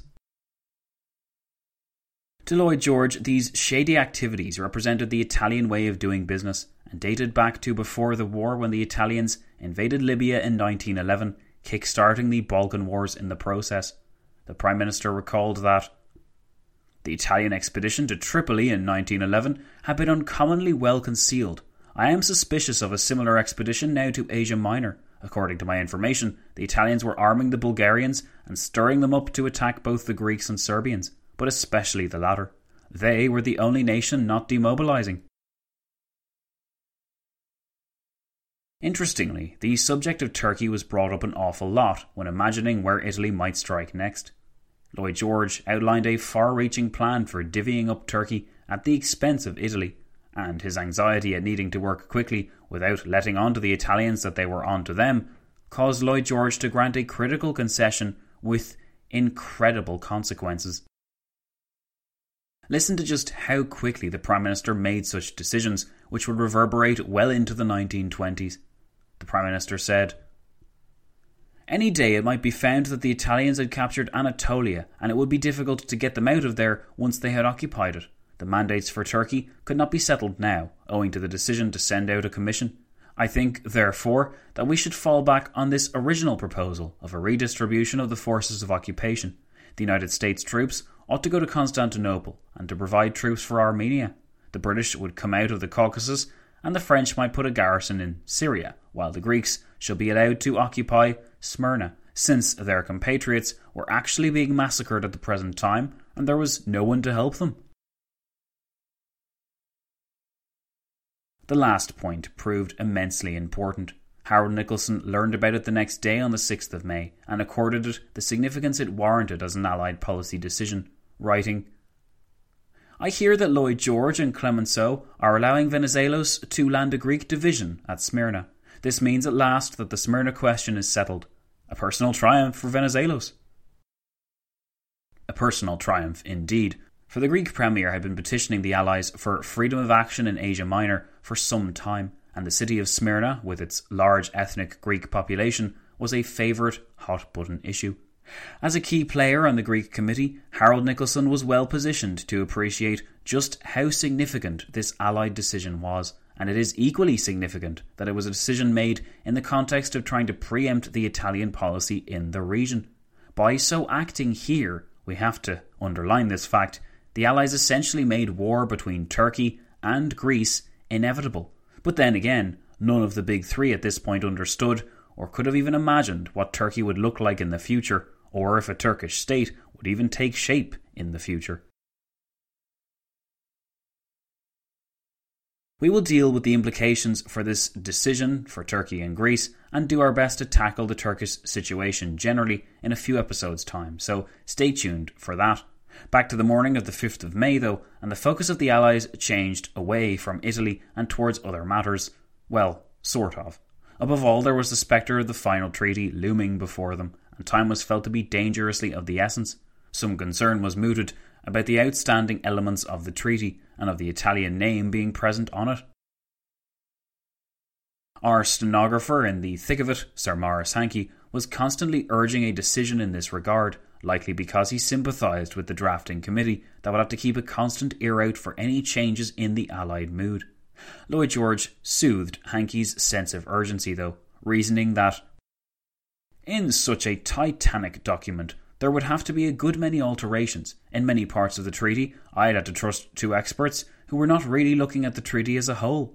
I anticipate, when I read the treaty as a whole, that I might find a good many unexpected clauses, some inconsistent with others, just as it happened to me sometimes in introducing a complicated bill into Parliament. This statement was revealing, and I haven't seen it quoted in any other secondary source.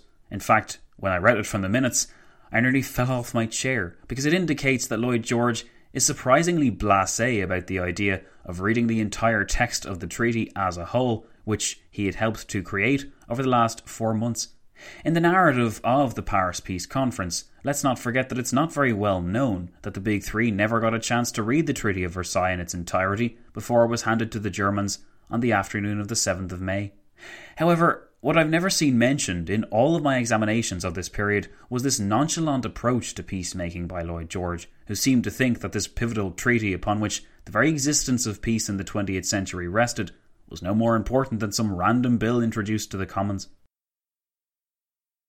Such an attitude didn't bode well, especially if his peers in the Big Three felt similarly.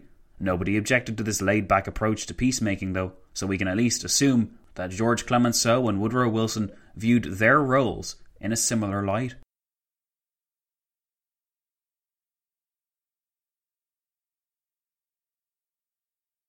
The next day, the 6th of May, was crunch time. The morning and evening would be taken up with meetings of the Big Three, and the afternoon would be occupied by a plenary conference where the final terms of the Treaty of Peace with Germany would be hammered out. This was a busy day indeed, but with the Italians confirmed as returning the next day, one might have assumed that there would be less talk about them, right? Well, actually, wrong. Italy remained a hot topic, but before she was addressed, the Allies focused on other issues.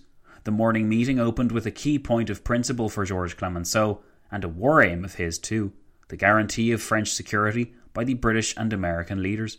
What Clemenceau was looking for was a triple alliance, essentially, but since such agreements would be viewed with suspicion in Congress, Wilson asked for three or four adjustments to the wording of the agreement as it was being discussed, before detailing the final draft of the statement to be used, which read In addition to the securities afforded in the Treaty of Peace, the President of the United States of America has pledged himself to propose to the Senate of the United States and the Prime Minister of Great Britain has pledged himself to propose to the Parliament of Great Britain an engagement subject to the approval of the Council of the League of Nations to come immediately to the assistance of France in case of unprovoked attack by Germany.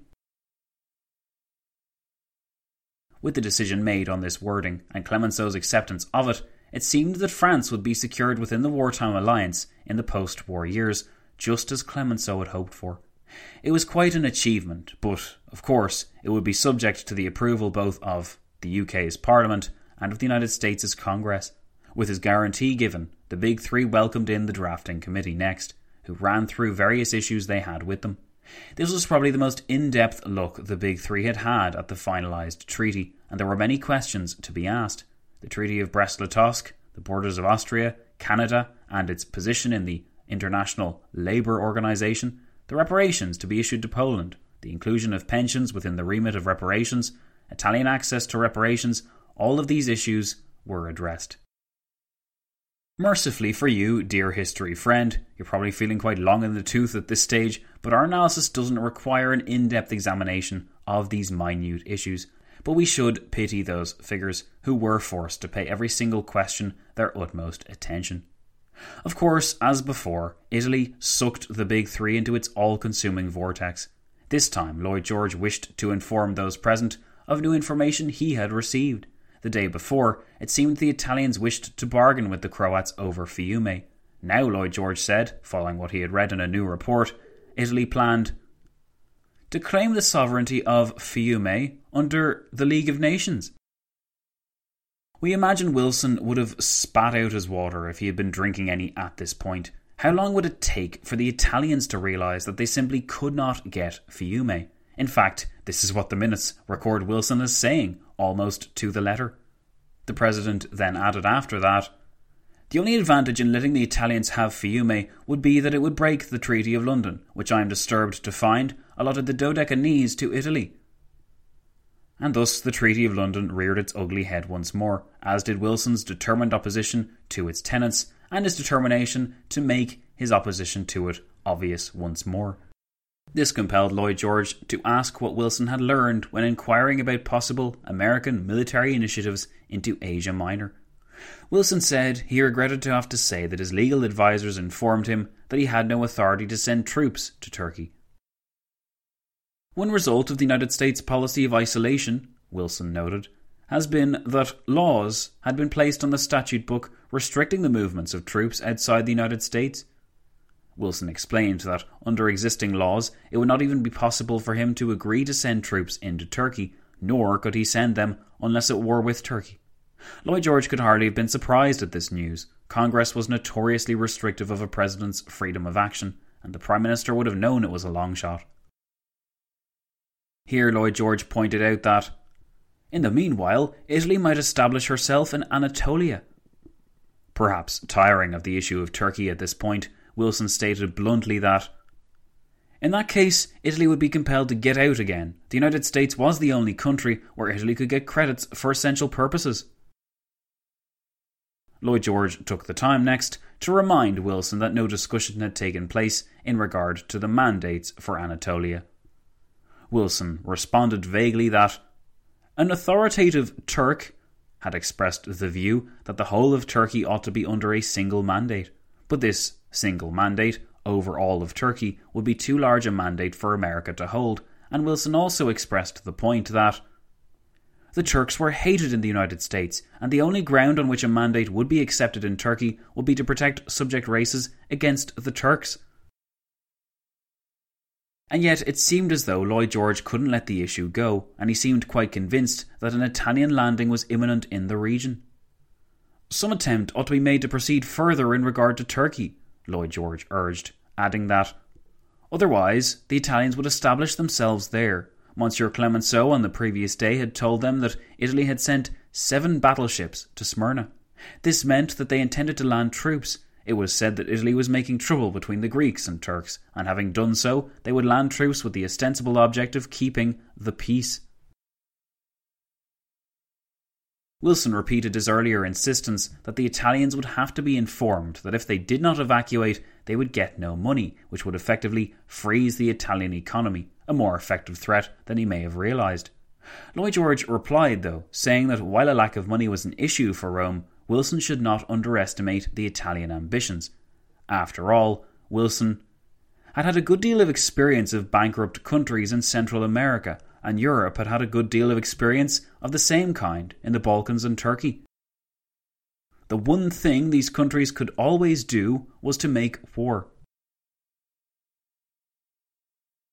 Rather than imagining a solution, then, Wilson suggested that these powers made war while bankrupt by living on the land in the course of their wars, but he didn't seem to appreciate that Italy's war strategy against Asia Minor might potentially follow that same strategy. Attentions turned next to the Greek landing, which had earlier been proposed. Perhaps this would solve the Italian and Turkish problems all at once. Lloyd George claimed that it ought to be decided that Mr. Venizelos should be allowed to land two or three divisions at Smyrna to protect his fellow countrymen in Turkey. Wilson piped up that this act would have some legitimacy, since the report of the Greek committee was now unanimously in favour of giving this area to Greece. Clemenceau also added his two cents on the matter, and he was ready, he said, to allow Venizelos to land troops. According to the minutes, Wilson then said, Undoubtedly, I am ready. And when it was proposed that these Greek divisions be kept offshore in a vessel for a little while longer to see how the situation might transpire, Wilson asked why they could not be disembarked at Smyrna at once, with the explanation given by the President that the men did not keep in good condition on board ship. Evidently, the President hoped for the Greeks to serve as its double bird killing stone, which would shut Lloyd George up about Turkey and send a clear message to the Italians. Instead, though, what took place at Smyrna was definitely a catastrophe, but closer, arguably, to an atrocity. Before they broke up for the plenary conference that afternoon, a note was received from the Italian ambassador to Britain, who we met earlier, the Marquis Imperiali, who requested that the meeting with the Germans the next day be postponed for 24 hours to Thursday, the 8th of May, because this would allow the Italian delegation proper time to get reacquainted with their allies before the Germans were met. Wilson, unsurprisingly, met this request firmly and without much patience, which is understandable considering the hole in his brain which Italy had created by this point, and the black hole of attention which Italy had demanded over the last week, which every important issue on the Allied agenda seemed to get sucked into. It would be impossible, Wilson exclaimed, to change the date of the meeting. The Italians were entirely responsible themselves for the delay in their return and must take the consequences. Italy had left the conference without any justification, and no postponement was possible. Clemenceau and Lloyd George, in their turn, both agreed, and the meeting adjourned to be picked up later that evening. First, though, the Allies would turn their attentions to the plenary conference.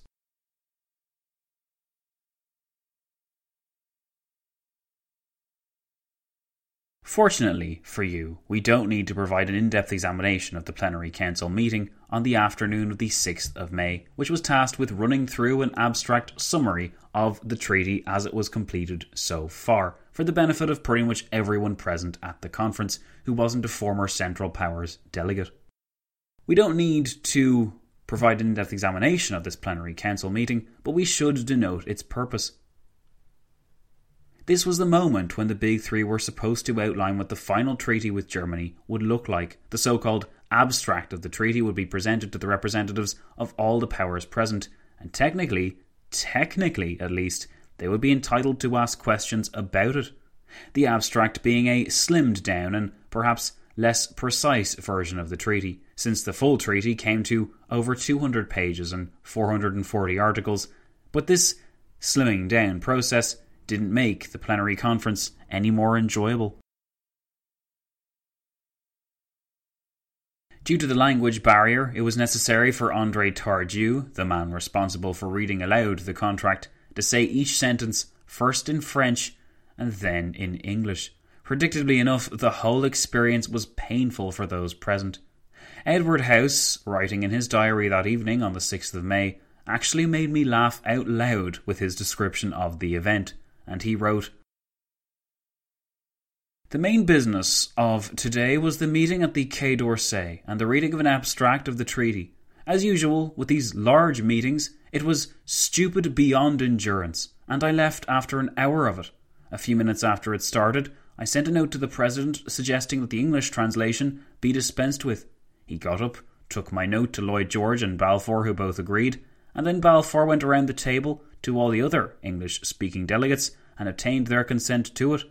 The President then announced the result to Clemenceau, who in turn instructed Tardieu, who was reading the abstract in his monotonous way, to discontinue. House's biting analysis notwithstanding, that it was stupid beyond endurance, really made me laugh. Another thing to note is the fact that Wilson was in a position to get up and essentially walk around, as was Balfour. We imagine that in the room, as he did so, much whispering went on and little attention was probably paid to the unfortunate Andre Tardieu, who was probably bored by the act of reading it out loud himself.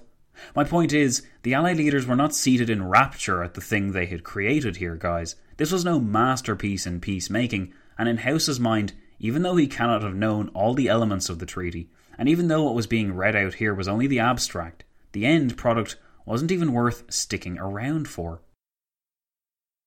It is easy for us to criticise House for this, and to criticise the Big Three for not paying attention to the reading out of the abstract, nor taking time for themselves to read the full, finished Treaty of Versailles. But then, by now, I think it would be safe to say that everyone involved was suffering from chronic peace conference fatigue. They just wanted to get the treaty handed to the Germans and be done with it, and this plenary conference was merely a formality which few wished to endure. Someone who understood how easy it was to criticise when you didn't have to do all the negotiating was none other than Mr. House, who noted in his diary that same evening on the 6th of May that the President, Lloyd George, and Clemenceau have worked assiduously since the President's return, and in the last few weeks they have worked intelligently. I wish to do them this justice. The only objection that could be raised, as far as I can see, to their present method is that it smacks too much of secrecy and autocracy. Nevertheless, one can never get things done just right, and if they leaned in the direction I've indicated as desirable, they would probably have been less effective. Harold Nicolson, another prominent diary writer, of course, made a note that on the 6th of May, during this plenary conference, Foch caused a disturbance over the subject of military clauses, which he had never been happy with. And why, Marshal, did you choose to make such a scene in public? Nicolson records Clemenceau as saying to the old Marshal, to which Foch, while twirling his moustache, supposedly replied, It was to please my conscience.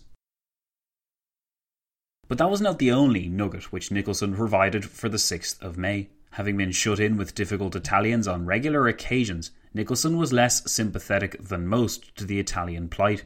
He viewed them straightforwardly as troublemakers and manipulators, and he made no effort to hide his glee when they had stormed out a fortnight before. Now that they were back, he made no secret of his glee in watching them squirm. Endless telegrams pour in from the two ambassadors at Rome, suggesting various schemes for a compromise on the Adriatic question, Nicolson wrote, before adding with some venom. Their suggestions are not helpful. This is the result of Italian diplomatic methods. Had they adopted Western instead of Mediterranean or even Neapolitan processes, we should have been bound in common fairness to meet them halfway. As it is, their obstructive behaviour throughout the conference, the outrageous conduct of their local officials at Fiume, Sebenico, Spalato, Albania, and Rhodes, to say nothing of Asia Minor, has put everyone against them. They can rely only on sympathy, not on their inherent force, and they have sacrificed that sympathy by incessant ill temper, untruthfulness, and cheating.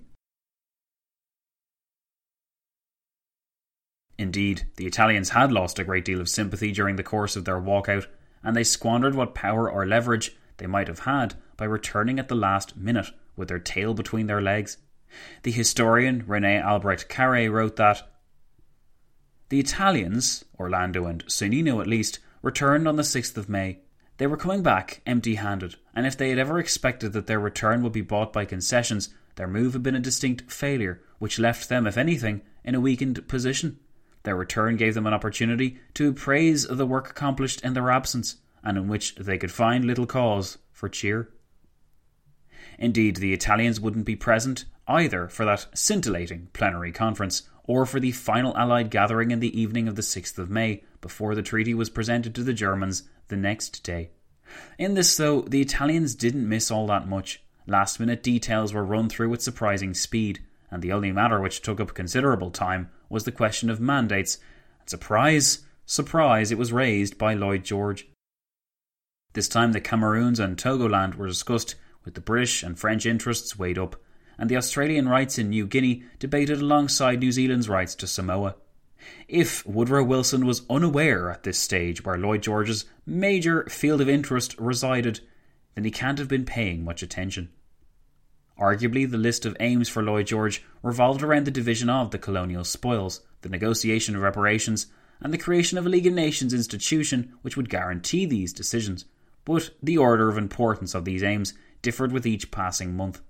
Confirming the Allied decision to strip Germany of her colleagues made granting these colonies to new powers suddenly more urgent in the first week of May. But Wilson had always been noncommittal and inflexible in tone, insisting that mandates could not be traded between countries and that a mandate for Britain did not mean a mandate for one of its dominions.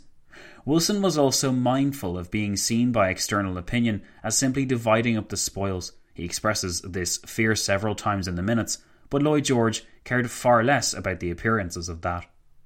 Before adjourning for the day, the Allies took the time to refine the terms of the Treaty of Defence which would be offered to France, and they managed to absorb some misinformation about Hungary as well. When asked about whether Austria or Hungary had responded to earlier offers to come to Paris and make a final peace, Lloyd George claimed that Hungary's government, that being the Bolshevik government under Bela Kun, had fallen. This would hardly have been surprising, considering the shaky nature of that government and Jan Smuts's revealing expedition there in the first week of April, which had left with the prediction that Bela was not long for this world. This misconception, though, caused the Allies to cancel the Hungarian invitation to the peace conference in that moment.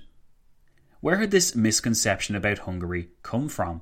If we are to believe his diary, it was Harold Nicolson's fault. He had heard news on the 4th of May from a friend in Vienna that army officers had raided the Austrian legation office in Budapest, and that Budapest itself was coming apart with revolt.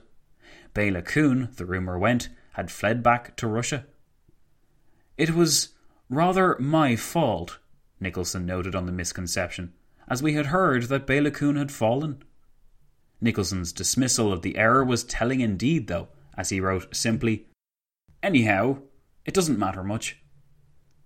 It might not have mattered much to Nicolson, to the British, or even to the former ally of Hungary, the Germans, but Hungary was let down in this case, much like other portions of Europe which had been so obviously pushed to the side, as the Allies focused on more pressing or important matters in the first week of May.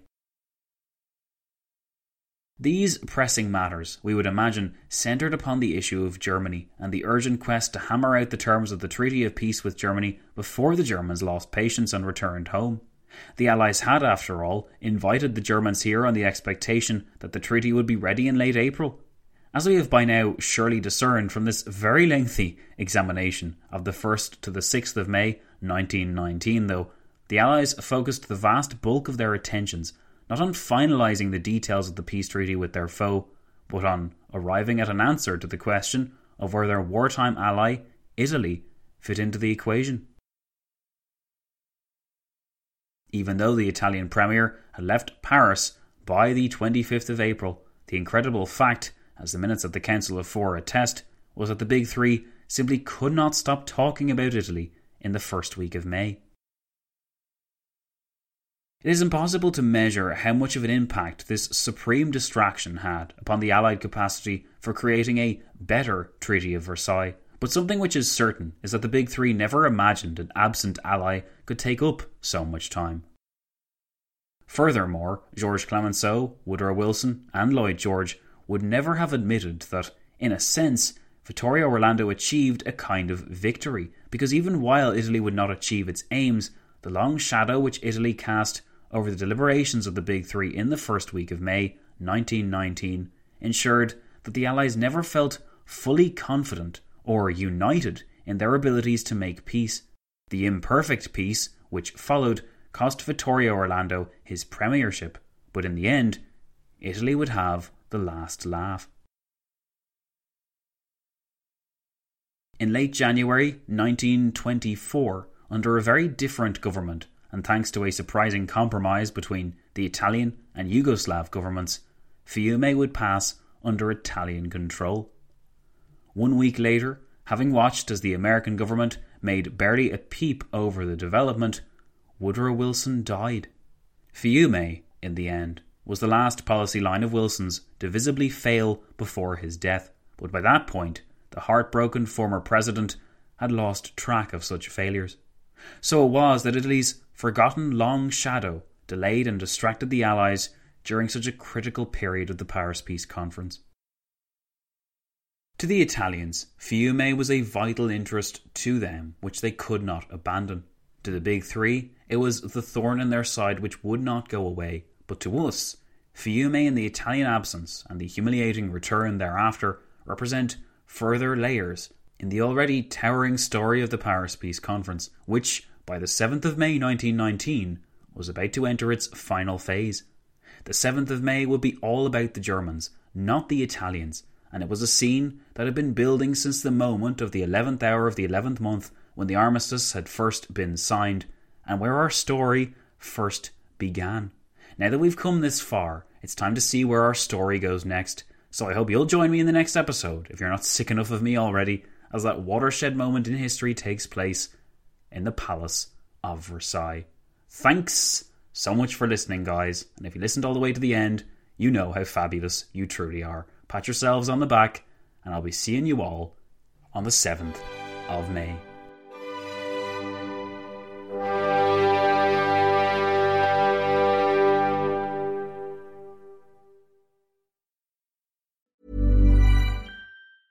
Hey, it's Paige DeSorbo from Giggly Squad. High quality fashion without the price tag. Say hello to Quince. I'm snagging high-end essentials like cozy cashmere sweaters, sleek leather jackets, fine jewelry, and so much more. With Quince being 50 to 80% less than similar brands. And they partner with factories that prioritize safe, ethical, and responsible manufacturing. I love that. Luxury quality within reach. Go to quince.com slash style to get free shipping and 365 day returns on your next order. Quince.com slash style. Planning for your next trip? Elevate your travel style with Quince. Quince has all the jet setting essentials you'll want for your next getaway, like European linen, premium luggage options, buttery soft Italian leather bags, and so much more. And is all priced at 50 to 80% less than similar brands. Plus, Quince only works with factories that use safe and ethical manufacturing practices. Pack your bags with high-quality essentials you'll be wearing for vacations to come with Quince. Go to quince.com slash pack for free shipping and 365-day returns.